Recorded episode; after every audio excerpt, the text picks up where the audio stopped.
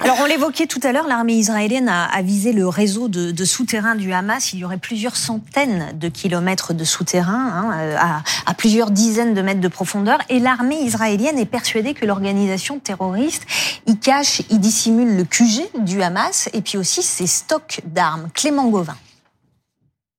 C'est la stratégie de bombarder les tunnels à leurs extrémités pour qu'aucun soldat du Hamas ne puisse les utiliser ces passages sous la bande de Gaza, l'une des cibles de l'armée israélienne. Durant la nuit, les avions de combat de Tsahal ont frappé 150 cibles souterraines dans le nord de la bande de Gaza, notamment des tunnels occupés par des terroristes, des espaces de combat souterrains et des infrastructures souterraines supplémentaires. Des centaines de kilomètres de souterrains consolidés et éclairés construit patiemment au fil des années et exposé sur ces vidéos de propagande des tunnels qui permettent aux membres du Hamas de se déplacer ou de se cacher, mais aussi de stocker du matériel, des armes et des otages. Nous avons des preuves concrètes que des centaines de terroristes ont envahi les hôpitaux pour s'y cacher après le massacre du 7 octobre. En opérant à partir de ces hôpitaux, le Hamas non seulement met en danger la vie des civils israéliens, mais exploite également les civils innocents de Gaza comme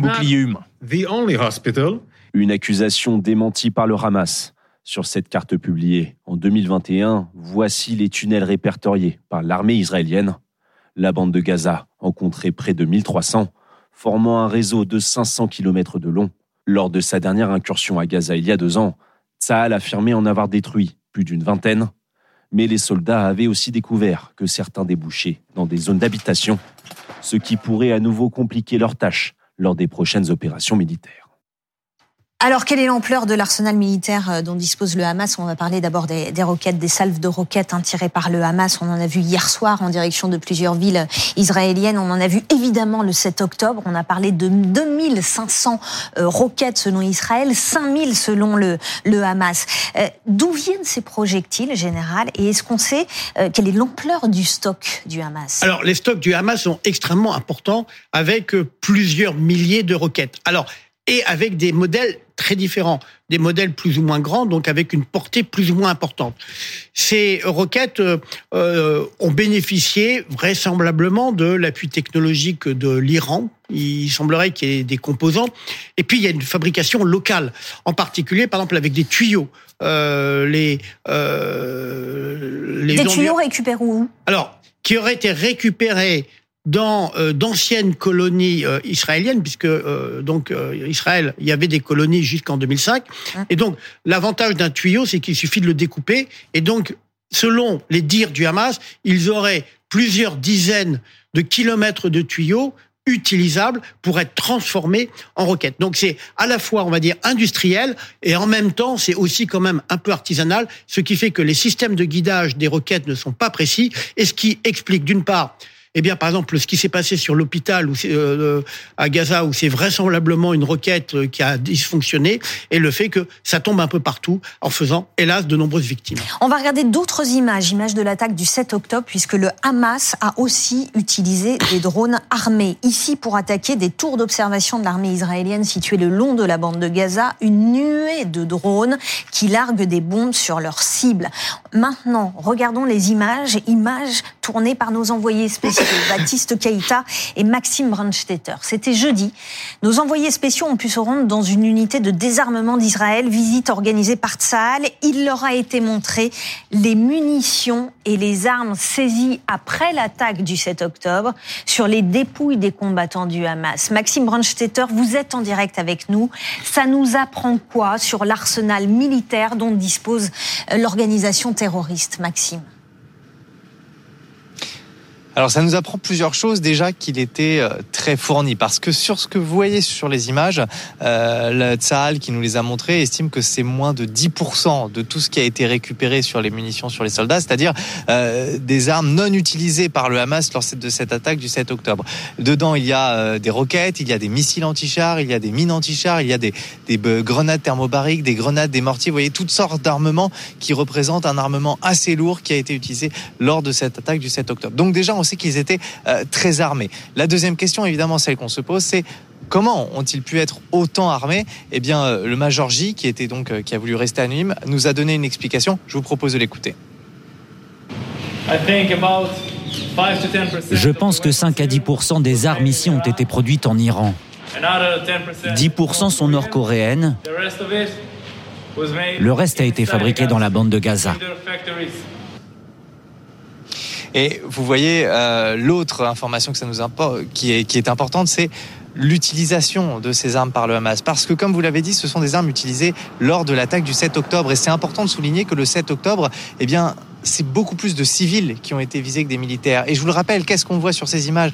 On voit des roquettes, des mines anti-chars, des grenades thermobariques. Ce sont des grenades qui font monter la température d'une pièce dans laquelle on la jette à 3000 degrés, qui carbonisent tout et qui ne reste rien. Eh bien, ces armes, elles étaient utilisées contre des civils. On a tiré au lance-roquettes contre des civils. Il y avait un but de meurtrir, un but de détruire, de faire disparaître des corps. C'est d'ailleurs pour ça qu'aujourd'hui, on a du mal à en identifier. Un but qui a forcément horrifié l'armée israélienne, qui nous expliquait qu'ils savaient, hein, leur service renseignement savait que le Hamas disposait de ce type d'armes, mais que jamais il n'aurait imaginé qu'il les utilise contre des civils. Merci beaucoup Maxime Brandstetter avec Baptiste Keïta et Benjamin Danan. Alors est-ce que le Hamas devient de plus en plus autonome dans sa capacité à fabriquer des armes? Regardez ce que disait en août 2021 une étude du Centre d'affaires publiques de Jérusalem. Le Hamas fabrique désormais une grande partie de ses propres armes, met au point des drones et des véhicules sous-marins sans pilote. Nicolas, est-ce à dire que dans les tunnels du Hamas, on a quasiment des usines de production d'armes? Oui, ça ressemble à cela. C'est-à-dire qu'aujourd'hui, on sait que le Hamas, de manière complètement secrète, euh, à fabriquer euh, des armes en quantité massive.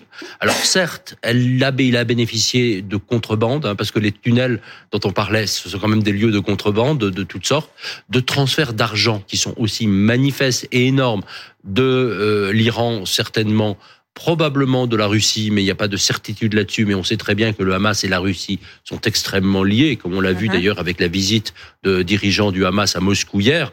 Euh, soutien, euh, encore ces, ces visites ont été assez fréquentes. Mais là, il y a vraiment une capacité du Hamas d'être en quelque sorte euh, autonome si on continue évidemment à l'approvisionner quand même en matériel. Le jour où évidemment toutes les sources d'approvisionnement seront coupées, ou les laboratoires qui permettent de fabriquer, ou les micro-usines qui permettent de fabriquer ces armes seront détruites, eh bien là, il n'y en aura plus. Et je pense que c'est ça aussi que vise l'armée israélienne. Ce qui est quand même frappant, un dernier mot, c'est de voir que tout ceci a pu se développer sans aucune réaction et aucune anticipation de la part des services euh, israéliens. Parce que que le Hamas soit un mouvement terroriste prêt à faire des choses, même si on peut pas imaginer, personne ne pouvait imaginer l'ampleur des, des horreurs commises le 7 octobre, mais quand même, ça a été fait.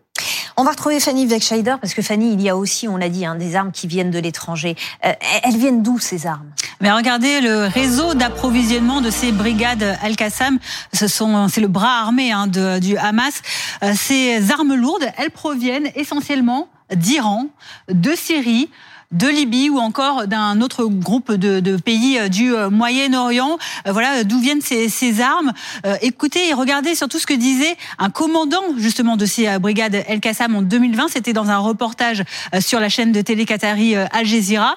Il déclarait les armes nous parviennent par voie terrestre ou maritime. Un nombre très varié d'armes sont arrivées depuis l'Iran. Autre précision, autre destination, autre provenance de ces armes. D'autres pays comme la Syrie, et le Soudan ont joué un rôle dans l'armement de la résistance. Voici pour ces euh, précisions donc de ce commandant euh, des brigades euh, Al-Qassam. Et regardez également sur ce plan ces, ces, ces sources d'approvisionnement également des fusils d'assaut du Hamas. Ils viennent notamment de Chine, vous le voyez ici, d'Europe de l'Est ou encore peut-être un peu plus surprenant des stocks israéliens eu parce qu'après chaque opération, eh bien les hommes du Hamas vont sur le terrain récupérer les munitions qui n'ont pas explosé, par exemple des bombes, des des mines ou encore euh, des obus d'artillerie pour euh, les récupérer.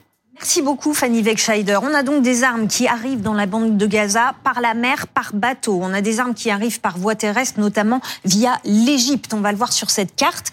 Mais comment ensuite sont-elles introduites dans la bande de Gaza, général? Alors, la problématique, c'est euh, il y a de la contrebande. Il y a des passeurs qui sont alors qui dépendent du Hamas et euh, tout ça derrière, il y a de l'argent.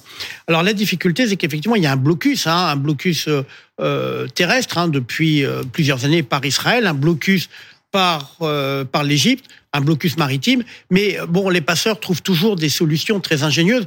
Vous avez vu que et d'ailleurs, c'est la raison pour laquelle on Israël et y compris l'Égypte est très réticente, sont très réticentes pour acheminer de l'aide Mhm. Euh, humanitaire. Pourquoi? Parce que dans un camion, eh bien, vous allez cacher euh, une caisse de munitions au milieu de caisses de bananes. Et donc, c'est ça toute la difficulté. Ces flux euh, d'approvisionnement qui ont été extrêmement importants soutenus par des pays tiers, donc comme on l'a vu à l'instant, le, notamment l'Iran, la, la Syrie, via le Hezbollah qui est implanté au Liban. Donc on a ces flux qui ont permis au Hamas d'accumuler du matériel militaire et puis de fabriquer sur place ce que l'on voyait précédemment, notamment les roquettes. Alors les, armes circulent aussi par les tunnels. Hein. On va regarder euh, quelques images. Je précise que ce sont des images de propagande du Hamas, des armes transportées par les hommes du, Hamas dans ces tunnels euh, souterrains qui font, euh, on disait, plusieurs dizaines, voire plusieurs centaines de, kilomètres de long et qui sont à, une quarantaine de mètres sous terre. On a, Nicolas, une question euh, d'Amélie, une de nos téléspectatrices, qui nous demande est-ce le Qatar qui paye les armes du Hamas? Écoutez, pour l'instant, on n'a pas de certitude là-dessus. Euh, ce que l'on sait, bien sûr, c'est que le Qatar euh, abrite un certain nombre de chefs du Hamas, mhm. mais on n'a pas de certitude sur des financements qui viendraient du Qatar. Ce qui est possible, mais encore une fois possible, il n'y a pas de certitude, c'est que vous avez eu des flux qui sont arrivés par le Qatar, qui transitaient depuis l'Iran et qui après sont allés euh, vers euh, le Hamas. Ça, c'est tout à fait possible. Aujourd'hui, ce que l'on sait, c'est effectivement que l'Iran est vraiment le principal donneur. Et puis, vous avez un peu l'axe, je dirais, des euh, autocraties qui nous sont opposées. on voyait tout à l'heure sur le visuel que des armes venaient de la Chine. Mhm. La Russie soutient le Hamas. La Syrie, on le sait, est totalement une terre conquise par l'Iran et la Russie. Euh, je veux dire, puisque c'est là que vous avez les troupes euh, essentielles qui sont basées. Euh, bon, donc voilà, c'est ça qu'on peut dire.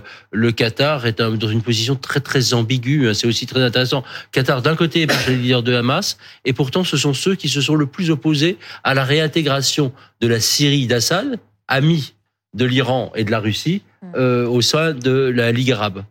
Général Pellistrandi, est-ce qu'on a une idée du volume d'armes détenues par le Hamas?